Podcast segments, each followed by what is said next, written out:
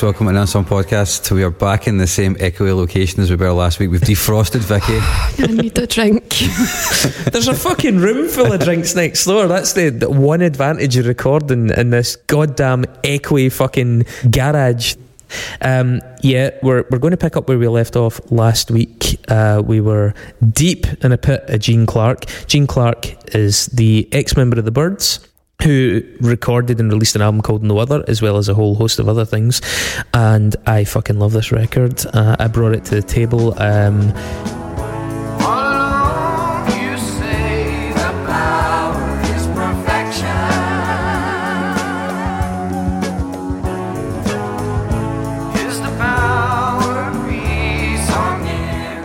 we're going to get dug back into that. Mark, is there any quick admin you want to do? Yeah, so what th- one thing we really enjoy is when people share our episodes online. Uh, yes. We, we get a lot of people that retweet it, but actually get bands themselves retweeting it as well. And not only does it make us feel great by bringing more ears to the, the awesome That, stuff that that, we as do. we mentioned last week, that was one of the amazing things that Low did. Like, shared the episode. That was fucking incredible. Yeah. But it also gives us an opportunity to entice people to come and join our extended family on the record club where we can actually use some of the money we get to give to actual artists that need it way far and beyond what they would get if you just streamed their album on Yeah, Spotify. like like a factor of like ten thousand, something like that. Yeah. Um, yeah. So if you if you go back through our catalogue, or if anything jumps into your mind of an episode that you particularly enjoyed, or as as we said, we covered low. If there's any episode historically that you just fancy sharing on your socials, it helps us pick up a handful of other people, and those people all mount up. You know, if if one of every hundred listeners turns into a sub, it really helps us keep this going, and it really helps the bands that then. You know, get to sell- Every person counts. every person counts. It's true. So please, uh, whether you're a sub or not, we'd really appreciate you just sharing stuff in your socials if you have the time to do that. That is a, a money free way to, to, to lend us your support, Mhm. and it, it's appreciated. Now, uh, let's get dug back into the, the world of Gene Clark. Sure. I mean, before we go into No Other, any quick musings on that back catalogue or like super country stuff aside, I was I was actually really surprised at how the side of Americana and country and folk that he, that he does that I like It all sounds quite contemporary. I think in a lot of ways, you know, um, artists that I like aren't really doing anything that's a million miles away from that now. And he was doing that back then, and he started off as a pop songwriter, which I think is also a really interesting thing to, to think about. And he decided when the Byrds fucked off and he was left just doing his own thing. He seemed to get even more hillbilly. But the start of that journey, I think, is quite interesting, and this is going to be an interesting discussion. So let's get into it. So, no other. 1974. It came out in Asylum Records briefly. Uh, we'll talk about that in a second. It generally criticised or derided by critics on release. One uh, exemption from that, and one that uh, is on the right side of history, is Billboard, who called it at the time a magnificent effort. But clearly, in, in the long term, it found far more favour. Uh, John Dale, writing for Uncut, for example, said, uh, Part of No Other's magic is its ambition. Clark's desire to reach for a music well beyond the pop, country, and folk rock he'd already pioneered. That vision, enabled by a producer who didn't really seem quite to know when to rein things in, is matched here by songs that take on the very essence of existence as their métier.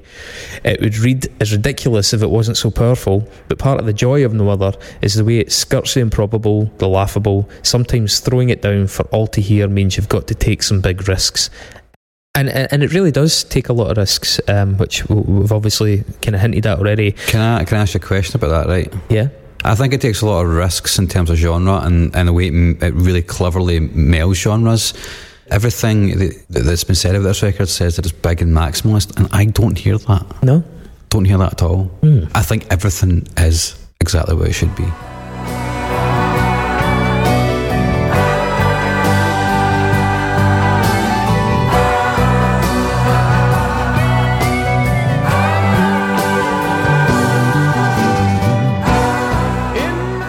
I don't think there's any excess on this at all.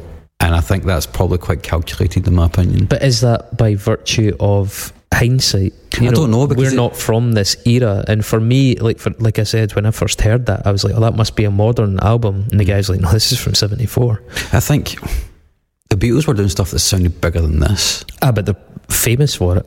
Yeah. It- It's kind of like Spinal Tap. Why you turn up to 11, why do you just go to 10 and make everything else a bit louder? You know, it's like, well, if someone's already been to eleven, then at what point does this kind of music, this style of music? I mean, it, it's easy to take for granted though, but this this is a this is a it's just a single white guy with a, a, a guitar, or at least he was on a hmm. number of his other records, guitar and harmonica, bringing in dozens of of gospel backing hmm. singers, bringing in brass sections, bringing in synthesizers, bringing in violins, full string sections, bringing in bells and chimes, bringing in like ambient noises and it's very layered Yeah, and, and uh-huh, even totally. though the layers are not excessively loud, again, it's not City by Strapping Young Lad. Mm-hmm. It's it's uh, it is dense. There are a lot. If this was a Yeah. desk, there'd be a lot of channels Definitely. lighting up here. You know. Yeah, but I, I, I do think that there's a lot going on in this record, and it's one of the reasons why I think it's by far and away the best thing he ever did, which we'll get to, I guess, at the end of this. But I just think about like people that were his contemporaries were just doing stuff which was much more fanciful, and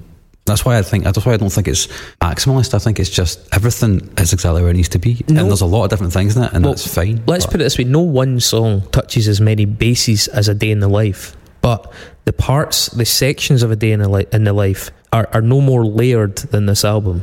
Do you know what I mean? So the song doesn't do that kind of mini rock or pop opera thing, Mm. but it does in each individual song have as many components as each individual component of that day in the life track. I think a good comparison of what I'm trying to say is maybe not the Beatles, but probably the Beach Boys or Brian Wilson generally. You know, uh, that to me is maximalist, Mhm. and it's not necessarily loud either. A lot of the time.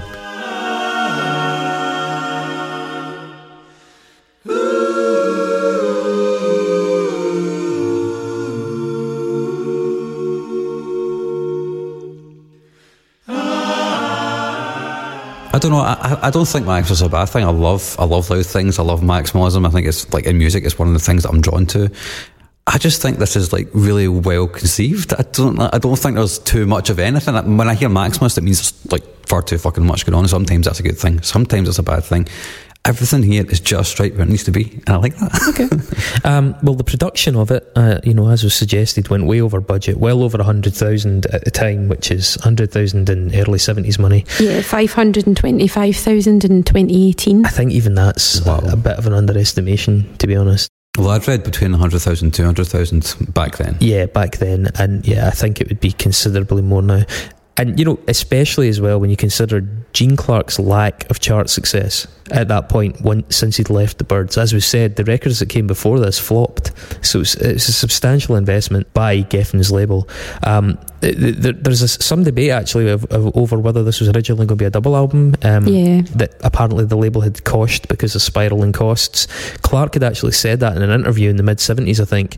Supposedly he demoed 14 songs, but only nine ended up being recorded. Um, however, we years of archival work since, it doesn't seem that any of those other tracks ever got very far off the boards. His wife at the time, uh, as we said earlier on, denies he was using. I mean, the, the album sounds like there's a fair amount of drugs involved, Hmm. but his wife denies that in the writing process. Gene Clark said, uh, quote, I would just sit in the living room, which had a huge bay window, and stare at the ocean for hours at a time. In many instances, with the No Other album, after a day of meditation, looking at something which is a very natural force, I'd come up with something. Yeah. Um, he said that the album owed a lot to the Stones' Goat Head Soup, or Goat's Head Soup, is that the name of it?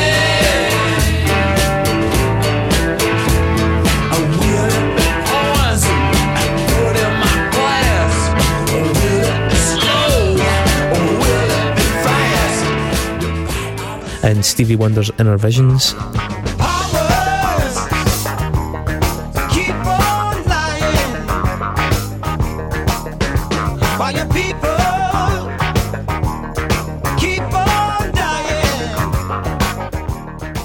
They were the two records that he was spinning a lot at the time.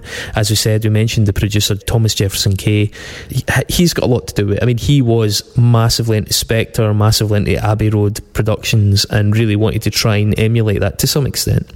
Um, Sly Stone apparently played a big role here as well. He was he was at, present at a lot of the sessions and is credited with having quite a big impact on the kind of funkier uh, elements of the sound and perhaps maybe the, that kind of gospel approach to the vocals. I mean, if you're talking about Stevie Wonder, that makes sense as Yeah. well, you know, especially with Especially the gospel. that album. Mm, Mhm. um, and if Sly Stone's around, then yeah. Yeah, he was around.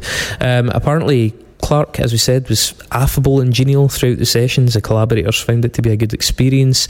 Um, but that original abstinence that we mentioned didn't last uh, once he re- relocated to Hollywood for the actual recording sessions. His family initially came with him, but his wife was really angry at his sudden newfound appetite for coke, which was the big thing of the era. It doesn't sound like a Coke record. You know, No. it's not. it's not wired. It's, Like, it's true, but um, it, the, his wife ended up moving back to Mendocino, leaving him to get increasingly fucked up. As regards the album itself, uh, and possible reasons that it bombed, uh, David Geffen, the, you know, Asylum Records barely promoted it. Yeah. They were fucking furious at the budget. They were also really unhappy at the lack of singles on it. That, but it doesn't make sense if you've put such a big budget into something to then not promote it, does it not? Surely you're trying to claw back some of the money that you've put into It's it. that money, good money after bad, though. I mean, Mhm. they they also looked at it and said, after giving you all this money, apparently they were furious that there were only eight tracks on it. They were like, why is there eight tracks? And he was like, there's eight great tracks. What's what's the problem? Oh, yeah. And, they were like, well, none of them are singles. I want, yeah, exactly. And I wonder, do you think that do you think that record labels are affected by criticisms and things like that in the press that the albums get? I think they live very much by the bottom line. I mean, the Julia 13 album told us that, you know, that there's a, that, that album had, I don't know, a lot, like five zeros sunk into it. Then the label basically said, yeah, we've spent that, but what's the point spending another five to six zeros? You know, it's the money's gone, it's not coming back, but we're not going to waste more. They're quite ruthless about these things, you know, there's financial departments call the shots a lot. imagine there's probably an element of tax write-off as well. It's Hollywood accounting through and through. Same in record labels. You know, it's you can make some of it disappear somehow. The Mhm. money, you know. So um, the producer said, uh, "quote We were trying to make a real piece of art, and we thought that David Geffen, being a really artsy guy, would get it, but he didn't. I think it just went over his head." Uh, and Asylum Records deleted it from their own catalogue after only two years. Yeah. Yeah. Um, on Clark's reaction to the album's treatment, according to his brother David, uh, quote, he put everything into that. Everything. Heart, soul, money, everything he had, he poured into that thing because it was going to be his reclamation. And when they killed it, it killed him. Which is fucking really sad. It would That's a explain the super country direction that followed soon after. Yeah, maybe. Mm. Uh, reissues. It, it, it was first reissued uh, on CD in 1989 by a little German label called Line. Clark died two years after that, and obviously, as always happens, interest in his work kind of peaked. It was then reissued by, oh my god, Warner Strategic Marketing, the name of which just fucking blew my mind. There's a record company out there called Warner Strategic Marketing. That's that's who you want. That's minging. You know they're really behind your product. Mhm. Um, that came out in 2003, and that had that extra track, Train Leaves Here This Morning. As I said, there were nine tracks that actually got recorded, but there's only eight on the original version. I looked right at the facts there, but I may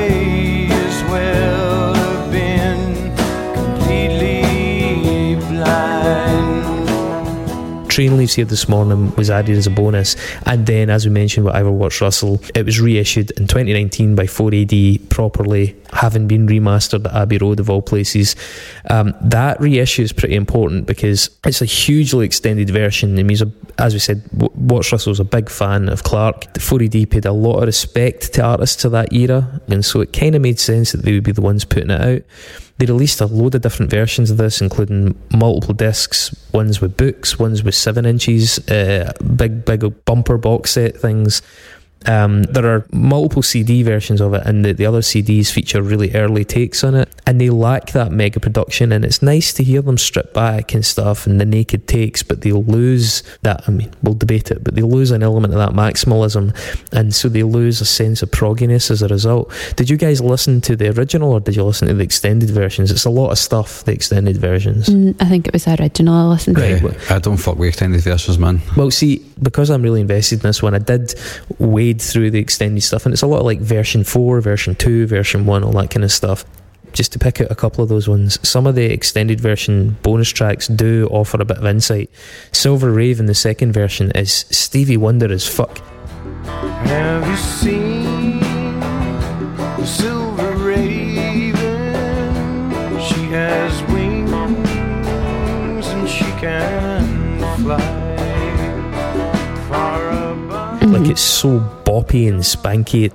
Um, Life's Greatest Fool version 2 is also a nice one. It's got a much more country flavour to it.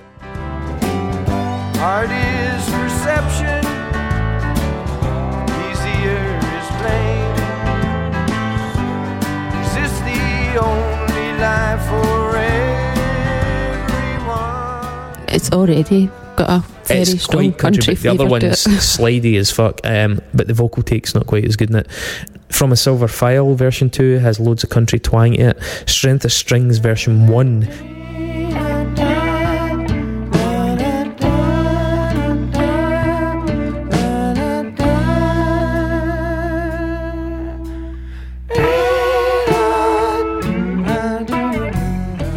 kind of sounds a bit like the band Cream. It's got loads of falsettos at the start. Um, Some Misunderstanding version one, totally different approach. It's sad, it's really slow, and it's got this kind of twinkly jangliness to it.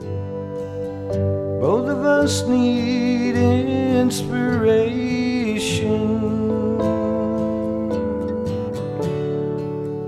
And the timing must be right.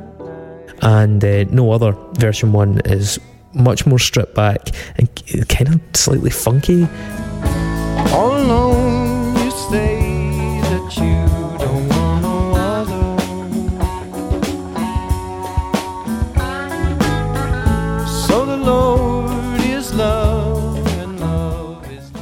doesn't have that dirgy guitar, which I think gives the, the song a lot of its character. Um, it, it makes you click your fingers rather than mosh, if you know what I mean. It's less rocky, uh, although the vocal take on version one is also fucking outstanding. Now we know where the money went to. I've they spent all the time reworking Oh, these songs. exactly. So, so, so many versions of these songs, yeah, and they all obviously had to be arranged and stuff as well, so it's a lot of time. But let's talk about the eight tracks that are on the actual album. Track one, Life's Greatest Fool. Some lost. Can it be said at any price this is the cost? It, quite simply, this song is a fucking delight. It just it bounces its way in. It lifts the spirits. It's got a really Wes Anderson quality to it. It reminds me of Oh Yoko in Rushmore.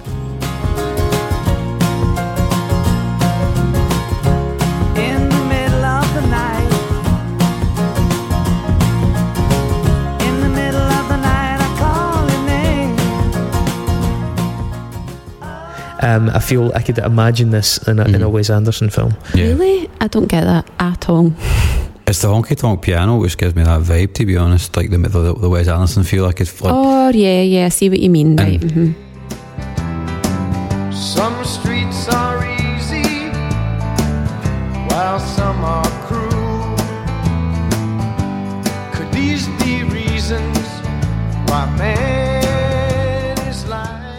This is this is this, this kind of shit's catnip for him. This kind of music, so it's like Yeah. all of this could fit in any Wes Anderson film. I think. It's, just- it's kind of growing on me, but at first listen to it, it's to me it just the country thing with the gospel choir wasn't something that I liked at first, but um, as time's going on, it's it's a dead memorable. So like kind of like even today when I was at work, it was coming into my head, you know. So it's Yeah. obviously it's getting in there.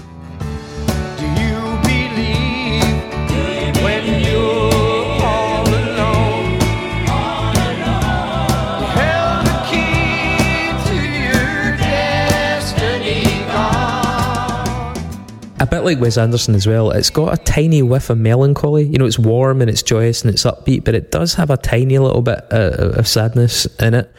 Um, I love the rich backing vocals in it. I think they really set off the chorus. The, the honky tonk piano is obviously a bit cheesy, but it really works. Of the era as well. Yeah, it- it's got a nice throbbing bass in it.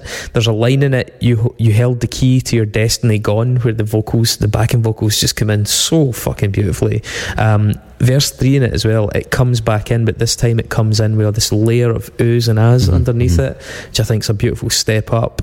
I mean, we've spoken in the past as well about, you know, Weezer, Bad Religion, bands like that, where the backing vocals are so fucking good that sometimes they're what you end up singing instead of the main vocal, and I'm, I'm like that in this song. I love the backing vocals on it. I think it works really, really well. Yeah, it's, it's, the, it's uh, when I was saying earlier on about the risks it's taken in terms of melding genres. This is Americana with gospel Yep. influences, and it really works. I love a slide guitar. I love country. I love that. Like that's the thing I enjoy. Not when it's See, when you're not- saying that, you should finish the word country because I love the cunt guitar. um, but when that's when that's I think that can be overdone, and it's, it's quite it's isn't on this whole record. That's in the level I enjoy Yeah, of that kind of I guitar agree, playing, yeah. or lap steel, or or pedal steel, whatever it is. Yeah, you totally. know. And even Mhm. some of the alternate takes that I was talking about, they overdo it. They Mhm. totally overcook it. I agree. It- yeah, I like the song a lot. The backing vocals are again are, are, are, the, are the real the real hook for me. I mean, this could easily be a single. Yeah, I would have thought so, but Geffen disagreed. Uh, I just want to pick up something you said there. I find every sing- I love Wes Anderson, Wes Anderson films. I find every single film like achingly sad. Uh, yeah, they're all they're all really. I don't think fucking- there's very little joy in them at all, which is why I like them. anyway, carry on. Still never ever been able to get with Moonrise Kingdom. But anyway, um, second track, Silver Raven, flanged bass. Anyone? Have you seen a silver raven? She has wings and she can fly. That's, I think that's lovely. That's flange really, bass. really So apparently the title refers to some news story that came out about a satellite, Satellite. that was hundred years A ahead of contemporary raven. technology. Obviously, some fucking mad uh, Mhm. Weekly World News mumbo jumbo. Yeah, I really like this. This, that yeah, it's on a big kind of alternative Mhm. '60s folk tilt. It's awesome. Yeah,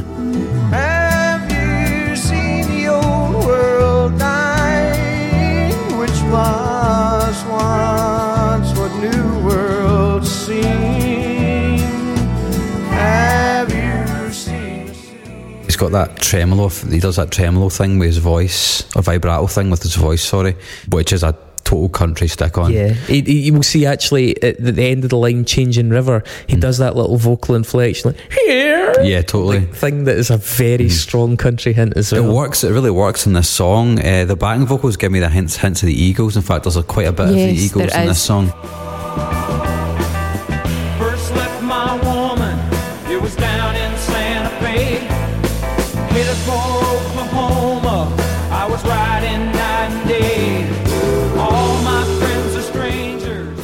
Actually, can I, can I agree with that to some extent, but I would say the backing vocals even more closely remind me of uh, "Old Man" and "Southern Man" by Neil Young. Neil, there's Yeah, a lot of Neil fair. Young in this Mhm, for me.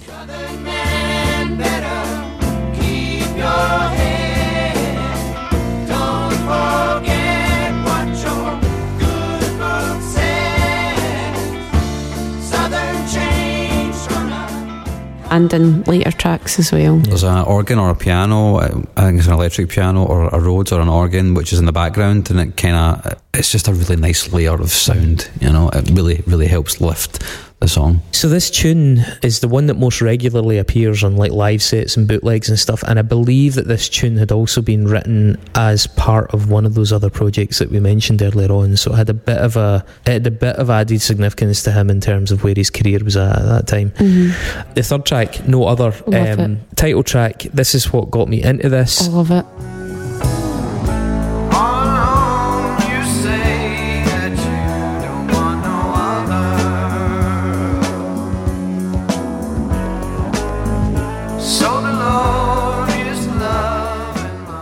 Man, I, I mean, as as good as it, the record is overall, this is the most truly remarkable moment on this album for me. Where the fuck did this song come Mhm. from?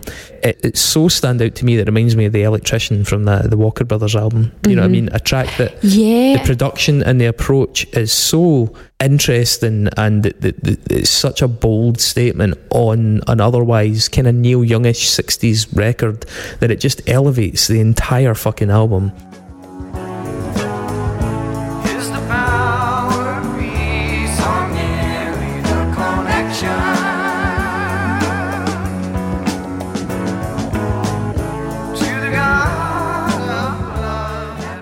Mean, I get that it builds from a quite basic bluesy groove thing, but I mean, you hear that on the the, out, the outtakes on the on the addition, the other versions, the alternate versions. It's quite a simple song, but the way they've approached it on this one, that druggy, fuzzed out, dreamy approach to it, is so far ahead of its time. Fuzziness, I, I think for me, and it maybe ties in a wee bit with the song before as well, it's got that kind of like space manny kind of vibe that you get off of David. Obviously, David Bowie's right into Spacemen in the early 70s and everything, right? But there's just something about it that it has that kind of sci fi feel. Yeah. Um, so I think this song is really 70s, right? Um, and it's because it's a really it's got a whole lot of R and B in it. It makes sense if Sly Stone was in the room, and that sci-fi vibe we're talking about. That's that that's the kind of vibe you get from Parliament or Funkadelic, you know. Mm-hmm. Yeah, and- it's the funkiness. yeah, and the, both of those things for me were like we were saying earlier on that it sounded like to you that it came out like yesterday.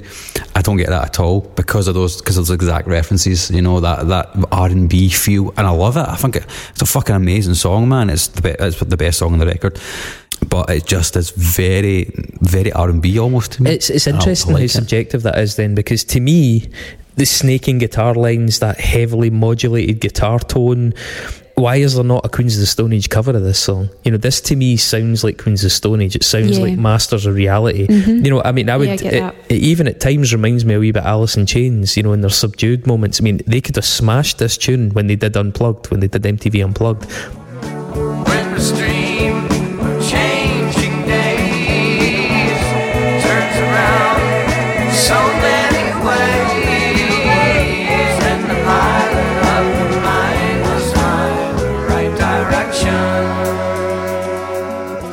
It's got that proto grunge It's got a chugging chorus almost. groove to it. you Yeah. know? But it, it's a strange song, I feel, because he starts off. I feel like there's real, like almost pain in his voice at times, and it's his voice like crackles at times when he's singing.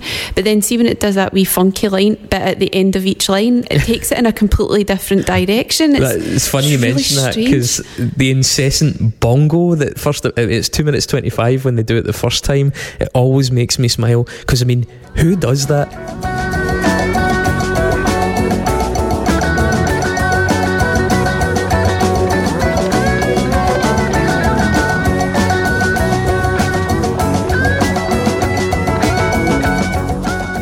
Like who does that fucking blast beat bongo? Is it That's not a me- cowbell? Is it not a cowbell? I, I, I think it's It like a like- small bongo, but it's either a plastic or a wood block, or it's like a really small bongo drum, but it's played like blast beat mm-hmm. style. Who the mm. fuck came up with that? Mm. Yeah. that's, that's what this song needs, guys. Blast beat bongo. I like the end because it's got it's like a half chorus. It's like it's like half of the chorus. It's a refrain, and it's got the, the female backing vocal becoming more prominent, Yeah. which is just a really nice way to end in the song. gospel mm. backing vocal is fucking excellent as mm-hmm. well. Can I just say, I'm going to put small bongo, metallic cowbell in the bank of uh, child appropriate insults that I can say. small bongo. Uh, track four, Strength of Strings.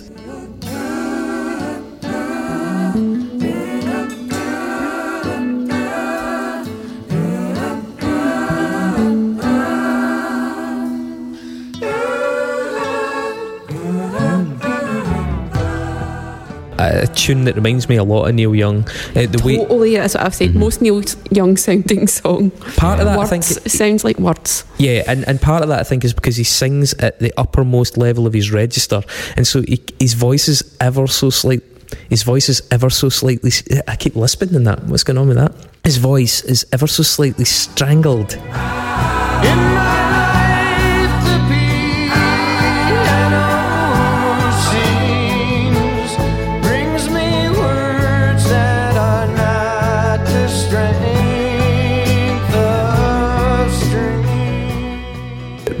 Really effective. It's, I mean, it's really angsty. It's, it's a lament. This song, but then again, it does have this kind of playful release of the tension when that vocal starts following the guitar line, which is quite a kind of, it's quite a light-hearted thing to do in the context of quite a downbeat song.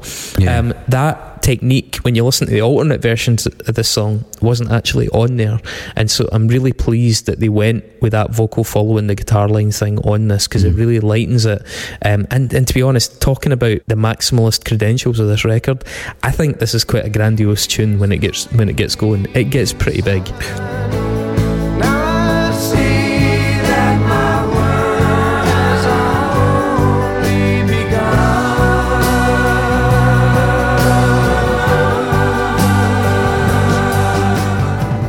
Yeah, it does get pretty big. It, uh, it's a pretty big song towards the end.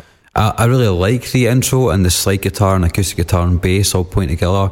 At, at first, I was a bit like, "Oh, he's following, he's just following the guitar with the vocal," but then that goes off and does its own thing, and his vocal go- goes off and does its own thing, and it really, really works for me.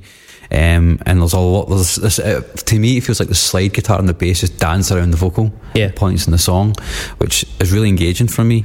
It feels like something from a seventies film almost like a blaxploitation vibe. Again, coming back to the R and B thing. yeah. You know, it's a sly all over, and he's he's bending notes with his voice again, doing that vibrato thing, and it gives it like an almost otherworldly kind of feel. Um, it's a fucking great song. This is the one that gets stuck in my head the most weirdly. Don't know what I think it's just the dun, dun, dun. I think it's like proper. Yeah. The the the, fuck, the cover version of this by the, this Mortal Coil is fucking amazing.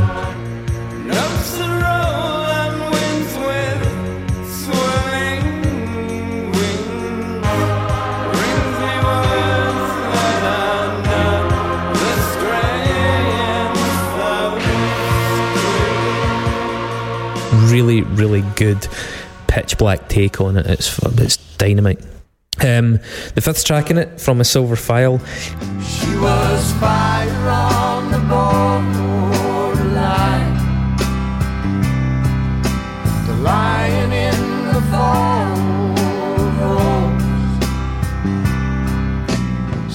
Really interesting structure to the song. Um, are those the "Don't Look Back in Anger" opening chords? I believe they actually are. Um, but this has a, a more traditional, mournful Americana feel to it. Absolutely, yeah. than, than Strength of Strings.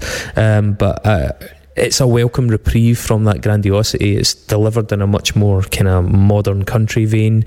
Um, the track resolves with this kind of slightly redemptive seventh organ chord. Like it's it's an odd chord choice, but it, it resolves it in a really nice way.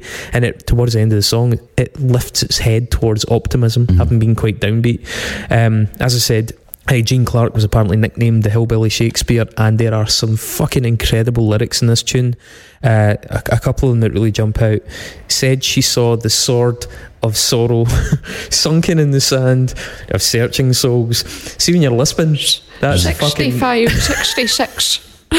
so that guy at AM tune the fat was there not a character in that that was like shh can I have 66 sweet sandwiches yeah, Vicky. Vicky, you read that line. said she saw the sword of sorrow sunken in the sand of searching souls Uh, I cannot abide alliteration. One of the things that I was that I was taught when I was doing creative writing in uni was um, alliteration is a sign of an immature writer. I don't think that's necessarily true at all, but um, it always comes back to me whenever I do whenever I do alliteration myself or whenever I see excessive alliteration. I don't know I think I need to hear it again Yeah. it's all, you go. all S's in it, so Oh fuck man! It's so, so I, I grew up with a lisp, right, and it still does come out on the show, as I know Oh. because people fucking point it out sometimes, who, right? who points it out Oh, just some of your foreign tell me, listeners. tell me after the show Um, it's, it's bullying, really. Aye, I'll get it them. really is I'll get them. bullying, right? So when you try to then say the line, said she saw the sword of sorrow sunken in the sand of searching souls. It's not that easy for your self-esteem. your self-esteem. a selfish Let's do a Sean Connery version. I can do that one. Aye. Shed, she saw the sword of sorrow, sunken in the sand of searching souls. Said she saw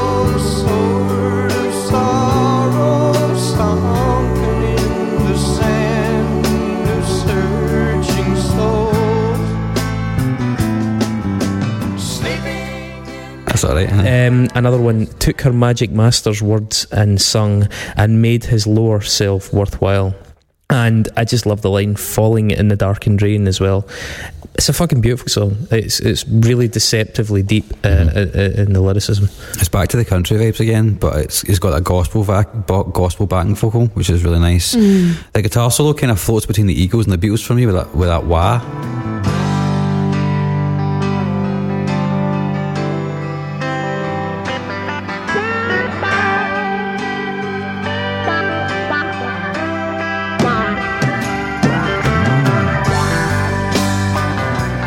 In parts, it sounds very like a, a John Lennon guitar solo. At other times, it sounds like a who the fuck's guitar player in the Eagles? That Glenn Frey, I think.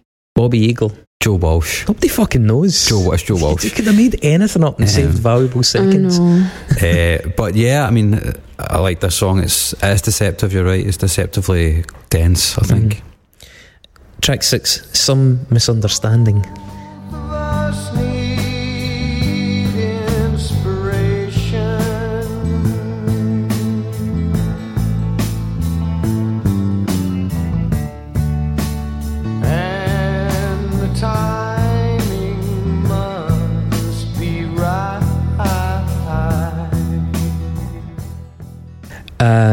This is the one that Mark Lanegan covered. But I see my life before me.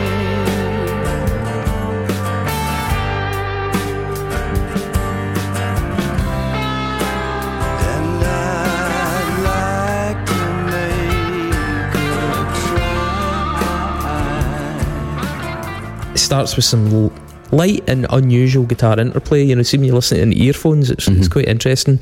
And there's a couple of deliberately, I presume deliberately, dissonant little guitar notes and lifts in there. I mean, given the time they spent in the song, I don't think they're in there by accident. Okay, they're they're odd musical mm-hmm, choices. Mm-hmm. They're quite off kilter, which is cool. Um, it's quite a downbeat, quite a pessimistic number, but with a different delivery again, more alt folk than country. Definitely, yeah. Yeah, and and it's also the, the tempo of it is slow enough to make it feel a bit more modern. It's a bit more unusual. You know, you didn't really tend to get that many alt folk songs that were this down tempo. Um, the chorus, though, I think flowers softly into something much much bigger, and, and the, the the backing vocals mount up very gradually in the background. The low ones. Um,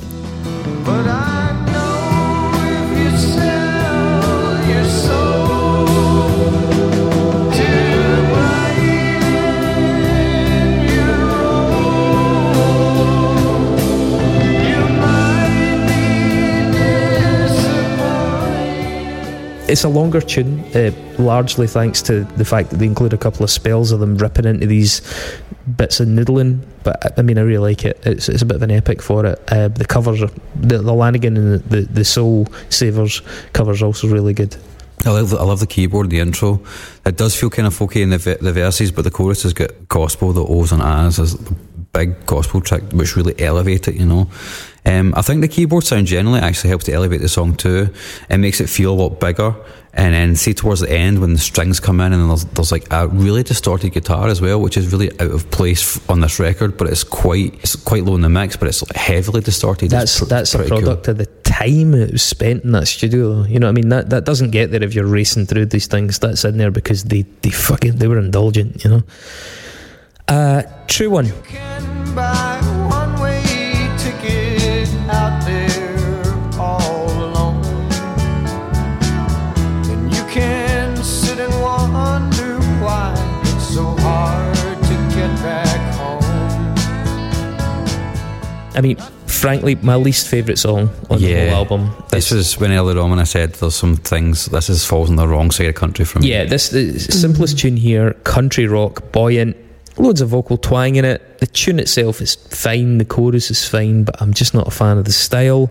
It's the only part of the album where I feel a bit disappointed.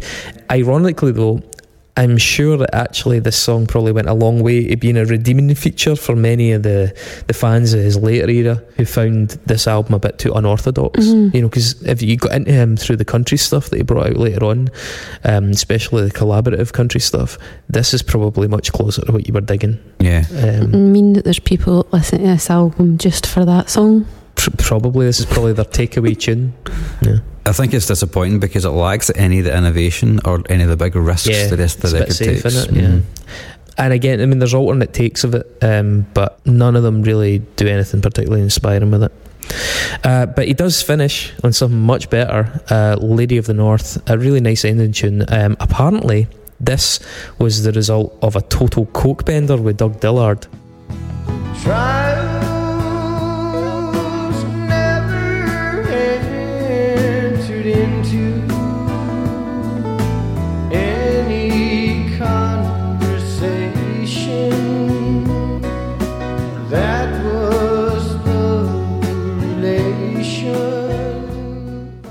Doesn't sound like a coke song Mhm. to me, but ap- apocryphally, that's it. Um, it's slightly languid. Um, it's not as pessimistic as some of the tunes prior, and it does have some really fun instrumental inclusions. It's got a bunch of brass on it. It's got a Yeah. a fiddle on it, which is quite nice. Mhm. They drop out at two minutes forty. Gene does this whole bit, but mainly just him and piano. And I think it's that moment is evidence of the ambition of the record because when you hear the Mhm. alternate takes, they don't quite go for that. Then they do on this take, and and it's just a gorgeous little moment of tenderness. High above the clouds, we lay in the grassy meadow. The earth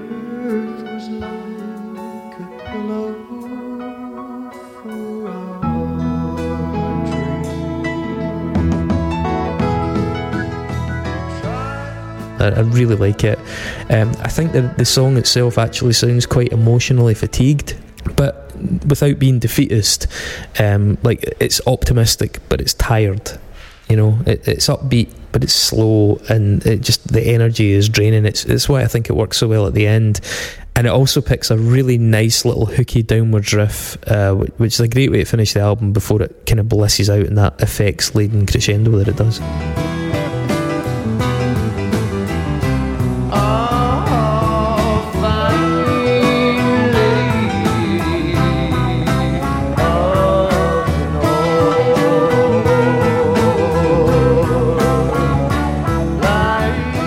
That, that that's one of the things I highlighted. Uh, that descending progression towards the end is a really clever bit.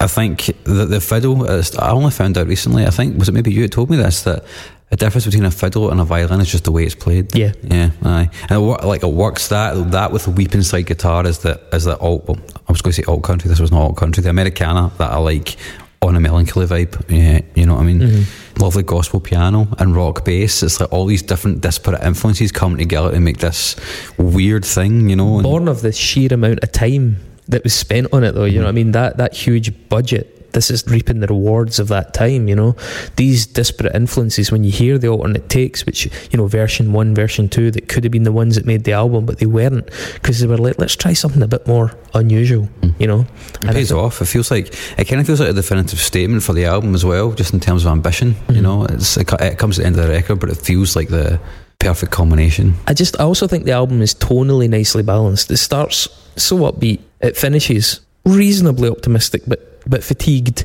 It has that okay, it's got that true one in there which we'll kind of leave out, but it's got some really emotionally low points, some really yearning points, some kind of bopping points as well, some really rocking bits, a couple of solos. It's got a really nice emotional flow. You're not stuck in one place. You're not up here and you're not stuck down there either. It, it, it takes you on a wee emotional journey, and I, I really like that. There's thought being put into where it leaves you. You know, Mhm. I think that that's why I think everything's perfectly placed in this record. Maximism also in my head is like throwing sh- everything at the wall and Mhm. hoping it all sticks.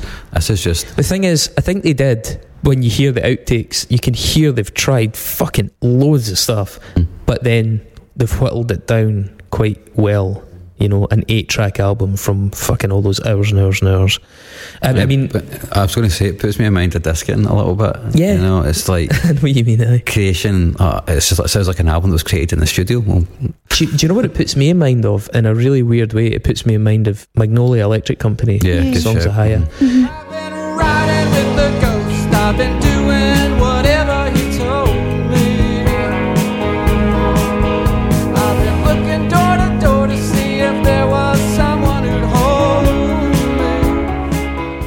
I mean, clearly that is a much sadder record, but a lot of the aesthetics and a lot of the sense of quiet tragedy and optimism, the country, the balance of the country, the unusual recording techniques, the expansiveness of some of the songs, the layering. It has a similarity. I'm not saying it sounds the same for a second, but it has a there's some consistent element between the two that it puts me in mind of it. I mean, I'm I'm going to be accused of overstating things, but for me, this is one of the albums of the seventies. I'm I'm not a huge fan of a lot of the music of the seventies. It's the era that probably does the least for me. Um, but in terms of American rock, certainly this is this is one of the best things I've heard. Um, I know there's a lot of competition there, but I do stand by that. It, it makes it for me as one of the most suitable candidates we've ever had in the show. The, deleted after two years from its catalogue, had all this potential. Not just the guy himself, but the album itself. The way it had a lot of bad luck, it was overlooked, and he's famous, but yet well, he's kind of famous. His band are famous, but yet nobody actually knows. You, you say the name Gene Clark, people are like, "Oh, it's kind of familiar. Who's that?" It ticks so many boxes about what this program is trying to do to pe- for people. You know, um, it, it's the epitome of an outstanding album for me that, that missed the mark. Um, it shunned at the time, revered in the long term, musically and sonically terrific, ambitious, emotive, somewhat tragic. I just think it has to be on, on, on our list. Okay, Cool. Vi- Vicky. Um, I really like it. I think you guys are talking about it being a big album or like maximalist. For me, it is a lot to take in, to be honest. I mean, I think it's good. It's really, really good. And every time I listen to it, I like it more. And I think that I'm going to end up really, really loving it. It's up my street in terms of the kind of music that I listen to. I just think that it is quite a rich record and there's a lot to take in for me anyway. I think that I don't really get so much of it being a druggy album, even though that is the background. And Well, it isn't. It isn't. That's the weird thing. It isn't in the writing, but Mm-hmm. apparently the, the, the recording had quite a bit. But it's Doesn't coke. doesn't sound like You're like not it talking either. about bags of weed or psychedelics. You know, you're talking about cocaine. But but it is very seventies in a, in terms of the how it's imagined, and um, and I, I appreciate that, and I like that it, it's taking risks. I think that's it's really something to be um, to be cherished. I think at that time as well uh, in the seventies that somebody was trying to do different things. I think at the same time though, even though there is a lot in it, it's still quite like meditative or kind of warm or something, and I think that comes from the writing process. As you say, he sat in his his uh, house and he looked out into the Pacific Ocean, and it has that kind of introspective vibe, um, you know. So, um, I struggle with. I, I don't dislike country. I actually do really like a lot of country. I like Elvis for God's sake, and like a lot of his early stuff's really country. I like Patsy Cline. I like all that stuff. The kind of lonesome, emotional country. Uh, But some of the country stuff in this is just uh, uncomfortable for me to hear, quite frankly. It's like Grand Ole Opry, but on coke, I guess. Yeah. Um, Yeah, I think we, we all agree on True One yeah. being a weak point. I know, but I even think the first track's are a little, uh, not, not, I don't know, it's just a little bit much for me. I can, I can, I can totally get that because it, it does. I think that song kind of epitomises what falls on the right side of it for, Yeah. for me personally. You know, Yeah. Yeah, I th- what absolutely, I totally get it. What I think is really interesting in terms of insight is that all the alternative versions of the first one are more country, and they made a decision like that's too much. Let's try and temper it a wee bit and make it less country, and that's that seems like quite a conscious thing on their part. Yeah. Um, it just might be my personal taste. I think for me, what is a big pull for me, what I find tragic is how it was dismissed in the early 70s when it was released and how he took that so personally and seemed to have affected him. It sounds like he felt so slighted by that and really wronged in a way. And i think even the fact that that was how he took it is even tragic because there are so many like there was this uh, article that i found on yardbarker.com that had 20 awesome albums that crit- critics initially hated. And it's on that along with harvest by neil young which rolling stone called um, glib It's Um, ironic that uh, because the comments very glib. Aye, I know exactly. Wish You Were Here by Pink Floyd, which Melody Maker says displays a critical lack of imagination in all departments. Yikes! That's mental. Um, Pinkerton was called juvenile. yeah, that was a I big, remember that, that, was a big thing. yeah, yeah. Critics hated that record when it came out. Yeah, On the Corner by Miles Davis was called Repetitious Crap. There's just, I, I wish that he could have, I wish he could have been appreciated while he was alive. And I know that there was a big revival of it afterwards, and but I still feel like, I mean, I'd never heard of it until you brought it to my attention. Not that I've heard of everything in the world. I'm not saying that, like, oh, I've never heard of it. But, you know, why haven't I heard of this album? It, uh, so much of it ticks the boxes for me. I mean, for me, the, the, the most. Um, obvious thing listening to it, the thing comes through strongest to me on first listening. I did have loads of Neil Young, and uh, obviously I love Neil Young, but um, also a lot of like Walker Brothers, Scott Walker kind of vibes. Um, so yeah, I think I think it's great. I think I'm going to love it even more than than I like it right now. I think I'm going to end up loving it, and um, thank you for for letting me hear it. I think it's a fantastic record. It's really great. Um, this is the moment where a Frankensteiner you on the top off the top rope onto the on the announce table. It's not immediately clear to me this is unsung. Unbelievable! Listen to that fucking stupidity, man. What is that? So this is on this is in the hundred thousand one albums you listen to before you should before you die. Every single ranking website has it in the top 10 70s records of all time. Widely acclaimed uh, and then reissued multiple times and expanded versions. That doesn't happen to Unsung Records, I know, man. but I had never heard of it, man. I'd never heard of the Disney Club either. So, like, Do you know? Vicky never heard of it. so I mean, You hadn't heard of it either.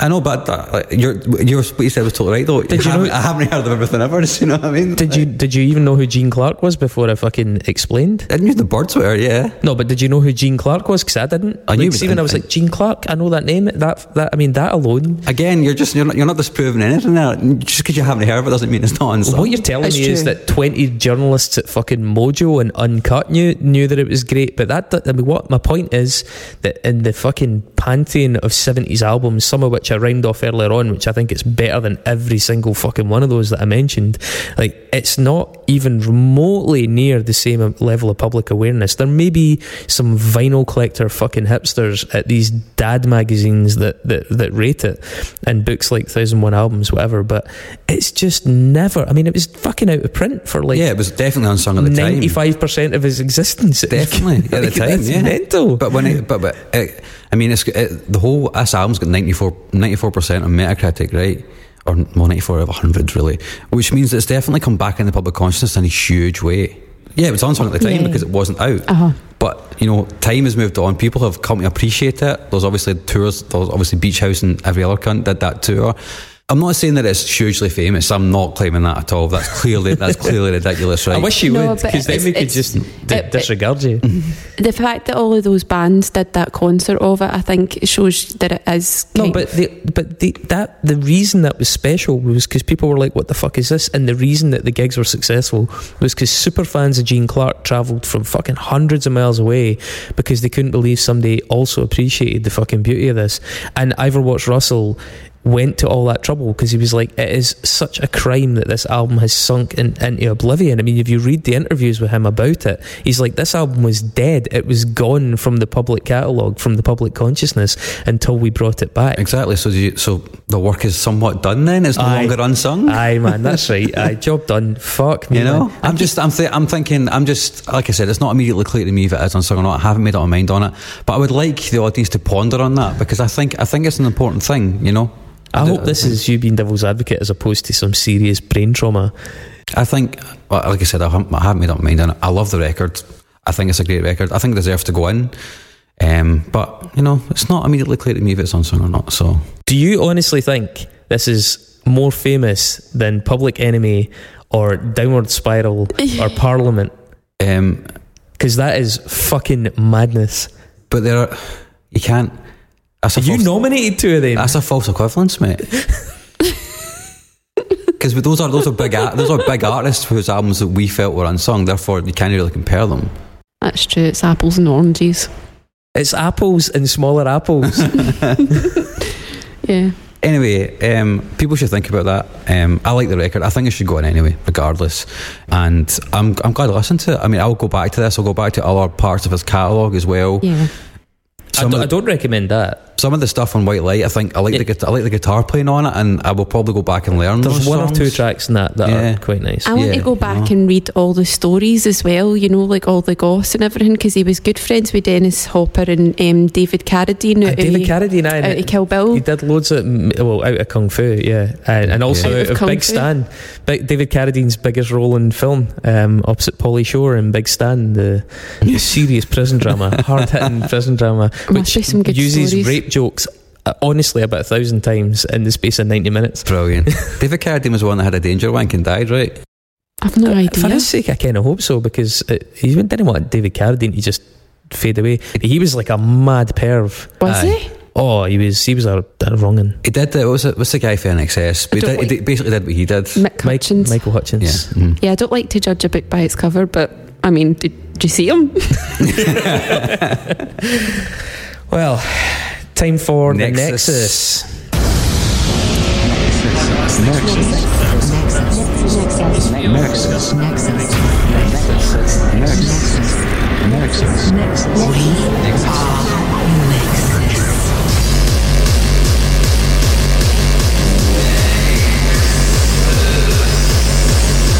a complicated series of connections between different things. So the Nexus this week is courtesy of Davy Bright, and we weren't sure if it was Jean at first, but it's actually it turns out it was Jean, Jean, yeah, Rochefort. Jean Dickie, you Rochefort. care to say that in French? Yeah, Jean Rochefort. There you go. Uh, so Jean Rochefort, De rien. uh, French actor. Um, Actor. acteur. Acteur. yeah, uh, French actor, most commonly known to us non-French peoples uh, for his almost role as Don Quixote in um, Oh, that's where it. That's wh- where it. what is that fucking film called? The La Mancha. Yeah. Uh, Don Quixote Oh. of La Mancha. yeah, the, The, Man of La Mancha. the Man of La Mancha. So the one that uh, Terry Gilliam tried to make with Johnny Depp Three and times. Vanessa Paradis. Like three times. yeah, and there's a Mhm. film about them trying to make it. And Oh, so didn't know about Jean that. Rochefort was meant to be Don Quixote, And one of them, yeah. mhm. Uh, well, he was he was the main choice for it, and then he he had to get removed because he got up on the horse, and you know opinions vary on whether it was a slip disc, hernias, or something to do with his prostate. But basically, he couldn't film anymore. He had to be lifted off the horse and taken to hospital. Ouch. yeah, you're I'm- thinking Lost in La Mancha. Lost in La Ye- Mancha. Yeah, but that's the Yeah. That's documentary, the documentary, yeah, uh-huh. of the film. Yeah, Yeah, so he was going to be Don Quixote. So that's how a lot of West, like Westerners, like Francis in the West, fuck's sake. Mm-hmm. Um, that's how a lot of non-French speaking people know him. But he was a very famous uh, French actor as well. I have to know, man. Nexus, there's uh, a lot of non-French people that will know him for one of the roles he was in in one of the films. Oh yeah, in, well, so. yeah, okay, we'll get to that. Anyway, I'm first because it's my choice. Right. Gene Clark was in the band The Byrds, which Mark didn't know before this episode started, but somehow inexplicably Obviously. still thinks that he's famous. Um, multiple albums by The Byrds were produced by a guy called Terry Melcher. Oh, Terry Melcher. He came up in the Beach Boys episode. He episode. did Mhm, uh, for a similar reason because Terry Melcher's friend Dennis Wilson had introduced him to Charles He Manson. did. Yep. Um, Melcher had ori- uh, like, initially been interested in Manson's music, but after witnessing Charles Manson's erratic behaviour, declined to work with him anymore. Terry Melcher is Doris Day's son. That's right, yeah, he is. Also, I want to interject. Did uh, Charles Manson not come up on last week's episode as well? Could No, the one- Charles the one Manson be before. replacing the Nazis here? Could be. Dave Grohl next. We've got a, a really dark horse race here. Was it not in the Sebadoh episode, or one of them? Like somebody had a really almost had an almost or had met Charles Manson, thought he was a fanny like way back then. I can't remember who it was, but it was a recent episode. Brilliant. There you go. Can't remember. Well, can't keep- remember. keeping the Nazi tradition up. Um, Melcher owned a house on Cielo Drive in Hollywood with his Mhm. girlfriend that he sold to Roman Polanski. Uh, and that house, unfortunately, became the site of the Tate LaBianca murders. Reportedly, either to terrorise Melcher or indeed intended to attack him, uh, depending on the version you read. Some people say that Manson knew very well that Melcher had already moved out, and this was a sort of psychological warfare thing that, that contributed to them choosing that site. Others were just like, no, Manson was fucked up. He forgot. He kept going back to the house. Apparently, he went there two or three times previously trying to find Melcher, despite being told he doesn't live here anymore. Anyway, that's why they chose that house. Charles Manson's disciples, Sarah Bluegood and Lynette Squeaky Fromme, uh, began corresponding with a guy called James Mason uh, in the 1980s. Now, that's not James Mason, the, the famous actor. Uh, James Mason went on to be a leading figure in the neo Nazi movement and the quote, godfather of fascist terrorism, and one of the chief ideologues cited by Atomwaffen Division in the USA. Uh, Mason wrote for a journal called Siege. I think he actually brought out Siege. It was an incredibly fucking dark and horribly popular uh, neo-Nazi zine type thing journal journal quote, uh, quotes and that was between 1980 and 86 um, the work that he did for that was later collated and published as a book of the same name Siege by a guy called Michael Moynihan Mm-hmm. Michael Moynihan is a guy that wrote Lords of Chaos which was then made into a film with, Right. you know who the Mhm. Culkins um, but James Mason was a member of the American Nazi Party the deputy Führer of the original Nazi Party was a guy called Rudolf Hess, who tried to escape to our very own Bonnie Scotland in 1941 to broker a deal to get Britain to drop out of World War II, but instead he actually got nicked, he got lifted by the fuzz and locked up. Believe it or not, guarding Rudolf Hess and also actually guarding Ad- uh, Albert Speer in Spandau prison, where Hess killed himself 46 years later, lol, was Bernard Manning. really? Bernard Manning in the army Amazing. was a prison guard in Spandau prison. Love it. Oh my god. Love it.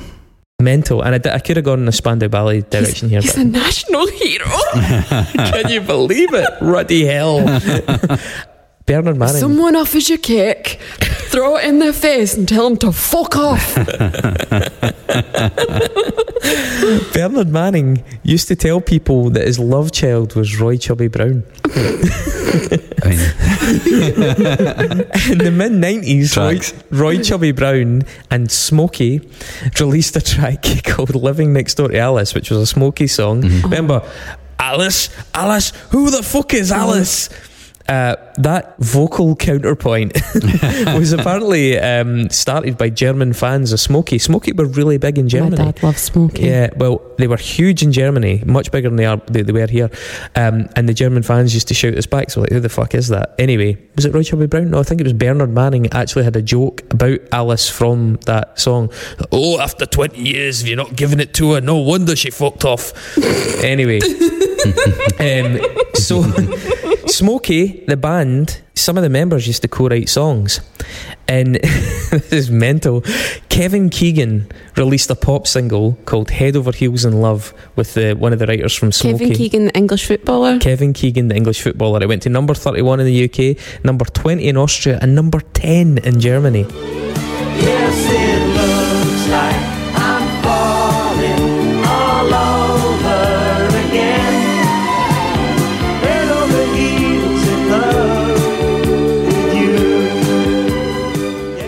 Because he was actually playing football in Germany at the He had a mullet, didn't he? And Germans love mullets. Uh, yeah, he also a, a what, what company was it? Hamburg that he played for. I think he played for Hamburg, and it was a surprise choice. Anyway, who cares about Kevin Keegan? But in 1996, Kevin, Germans. yeah, Germans. Um, and someone else that cares about Keegan is uh, Sugar Puffs because in 1996 Kevin Keegan did a Sugar Puffs advert with Honey Monster. Uh, Honey Monster's wearing the Newcastle strip and he jumps up and headers it into the goal. Last chance now. In it comes. Monsters of the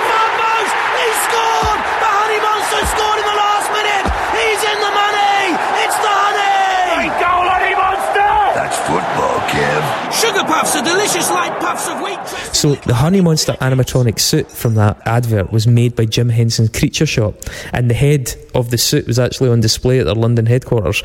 Creature Shop also created the animatronic Jake the Tiger from the Doctor Dolittle movie, Eddie Murphy, and the voice of Jake the Tiger in the redubbed version of the movie was done by Jean Rochefort. Oh, wow. Smashing. What an exorcist! Eh? Amazing. Yeah, you took quite the detour there. That Some very, belters in there. The Bernard Manning in Spandau Prison. Like, wow, My jaw hit the floor. totally. So uh, the biggest song the Byrds ever did was probably "Mr. Tambourine Man," which we've discussed a few times, um, which was written by Bob Dylan. Martin Scorsese's done two documentaries on Bob Dylan, hmm one in 2005 and one in 2019. Uh, what was the name of the, the second one? Was the Rolling Thunder Revue, which is kind of like half fictional, half. Is half Don't Look. Back one of them? Yeah, that's the actual. That's the actual documentary one. Um, he also directed a film in 1985 called "The Last Temptation of Christ" by with Willem Dafoe. Um, Belter. uh, Willem, Willem Dafoe. yeah, Big Willie. Big Willie. apparently so. Um, I'm something of a scientist myself, Dafoe. Um, he starred in Mr. Bean's Holiday alongside Jean Rochefort. So, uh, yep. Um, so Amazing. it's kind of kind of mental, but yeah. Oh my god. 2007 film, uh, Jean Rochefort, uh, he he's basically a maitre d' at a hotel, so it's not like even it's not even like a big role. But yeah, Willem Dafoe has a reasonable role in it as Carson Clay. Uh, so yeah, Amazing. they have actually been on screen together, which is baffling, frankly. Awesome. Okay. So Harold Eugene Clark was a founding member of the 1960s folk rock band The Byrds. The Byrds um, recorded and had international success with a cover of Pete Seeger's song Turn, Turn, Turn in 1965. I really like that song. It, like several other Byrds tracks, epitomised that jangly mid 1960s folk rock hippie counterculture sound, which is probably why it was chosen for the Forrest Gump soundtrack, um, the 1994 film. Um, and that's you hear it at the part where Forrest meets Jenny in Washington. They're at an anti-war rally, and she's become a kind of drug-addled Yeah, hippie. So Forrest Gump, the eponymous hero of that story, is portrayed by American actor Tom Hanks, probably one of the most recognisable actors of the last 50 years. Thanks. Um, what films has Tom Hanks been in? Uh, he was in None? I don't think that was his only film. I think he was in that new film where he, where he, where he played like uh, Elvis's dad. Oh, so he was. no, the mhm. main thing, the, the, the main film he's been in is Bachelor Party. He did a bunch of other stuff Yeah. was Uh-huh. The man with the one red shoe, that one. Yeah, yeah, it was a classic. That was his, amazing. his personal Yeah, favourite, we, believe. we, we loved that back in the Do 80s. you know yeah. what weird sort of sidebar? But he only think he- out of all the films that he's done, he says only he thinks only five of them are. I- I read that good, list, yeah. which is didn't say which five they were. Right? No, he enough. did. Probably the man with the He one did. red shoe. yeah. So, I mean, the man with the one red that's shoe. No, that he said that's one of the worst things he did. Well, Nice. even if he didn't like it, we loved it as kids. We watched it all the time. It was an absolute classic. But what we didn't realise about that beloved classic from our childhood was that it was actually a remake of a 1972 French film called Le Grand Blond avec une chaussure noire. Which means the tall blonde man with a black shoe, directed by Yves Robert and starring Jean Rochefort Nice. as Colonel Louis Toulouse. Nice. Jings. So there you go. Jinx indeed. Jinx indeed. Is it, actually, you can get there quite quickly from Gene Clark. I thought mm-hmm. I was going to struggle with But you could one, get but- there even quicker because in the back cover of No Other, Gene Clark is posing like some kind of weird Rod Stewart, He's in drag. Robert Plant. He's got a of like- perm. he's got this dick print and his perm. And The, the, oh my god, the bulge. It was the seventies, man. Yes. Right, we've already been there with Willem Dafoe. But um, Jim, yeah, Jim Morrison and Morrison Hotel, just if anyone's interested. Right, okay. I mean, Sorry. sticky fingers. We could just start talking about dick prints for the rest of the show. Funnily enough, though, in that picture, he is posing on the grounds of what's his name, Barrymore. John Barrymore, it was Drew Barrymore's grandfather. Drew Barrymore's granddad, and I'm pretty sure we could uh, nexus our way pretty quickly from Drew Barrymore to hmm Jean Rochefort. Fire Michael Barrymore, Exactly. maybe. Try to think of a joke about a dead person in a swimming pool there. It's neither the time That's nor the place. terrible. That's it's terrible. up there you. with Tom Hanks' favourite four films in terms of things you just didn't talk about in a podcast. Oh. Uh, so next week, talking about things you didn't want to talk about in a podcast, the Gaslight Anthem. We don't know if we're doing that yet, so I would say uh, maybe Well, not. let's take a fucking gamble. And let's say we're doing it, and then if we're not doing it, it'll be like the new Lil Kim show. Okay, yeah, fair enough. much, much postponed. Hopefully not, but I'm with Marissa, quite hopefully. gl- So Glad that I won't be here for that. Are you, mate? Yeah. Are you, you couldn't tell. why? Fucking, they're a great band. Um, I'll, uh, apparently, it'll be fine. So it'll be fine. Uh, and then soon after that, we've got a fifth birthday episode coming Yeah, up. yeah, we do. And that fifth birthday episode, are, are we okay to tease it now? we can tease it just now. Yeah. Uh huh. So for the fifth birthday episode, we're going to revisit Speaking of bulges, Weaver. well, there you go, Dave. Um, but uh, yeah, fifth birthday episode is going to take us back to uh, our first ever interview and a debate that ensued. In the midst of an episode that was meant to be about Jonah Matranga, but ended up mostly being an argument about Kiss and Motley Crue. Um, we are going to revisit that, and we're going to revisit it with our boy Dave on board. And fur is going to fly. I'm glad I'm not going to be here for oh, that. you're going to love it. I've, I'm coming up. I'm coming up. I haven't devised it yet, but I have some ideas. I'm going to come up with a, a scoring system for this. Right. I mean, need a referee to be fair, Vicky. So if you're free that night, Oh, Um, I'm, I'm the referee. I, I have no horse in this race. I was just. I was just. I was. Look, you're the Joe Rogan. No, I was. I was literally just spamming, just spamming him up. on the episode. You're, you're on the outside of the ring so it's Motley Crue versus Kiss. Who's better? Basically, They're aye. both shite. Oh, we'll end it right here. but one of them was less shite than the other. Mm-hmm. Go back. And that's One of Kiss. them is less Yeah. shite. Yeah, and it is Kiss. Hey, there you go. Yeah, See, sorry. you've got a side is, already. is. Yeah. Yeah. Anyway, so Whatever. we've started too soon, right? That's going to happen. That's the fifth birthday, and then that'll be followed by oh my god, the Christmas special. Soon after. Vicky, you'll be there for that, pal. Uh, pal. you know, you've not got a choice. I'll be there. Unlike last year. I wasn't there last year either. There in body. um, so yeah, uh, looking forward to that. Hopefully that whets some appetites, and yeah, we'll leave it at that. Yeah, uh, don't forget to share this podcast if you can on any of your social medias. I mean, nobody's really using Facebook anymore, so you can use that if you want, but Twitter and Instagram are also totally fine.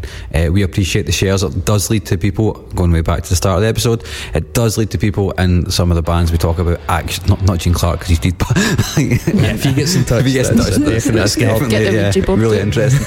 Um, but, you know, amplify this, the more that the artists are going to hear it, and and that makes our day, and it makes their day.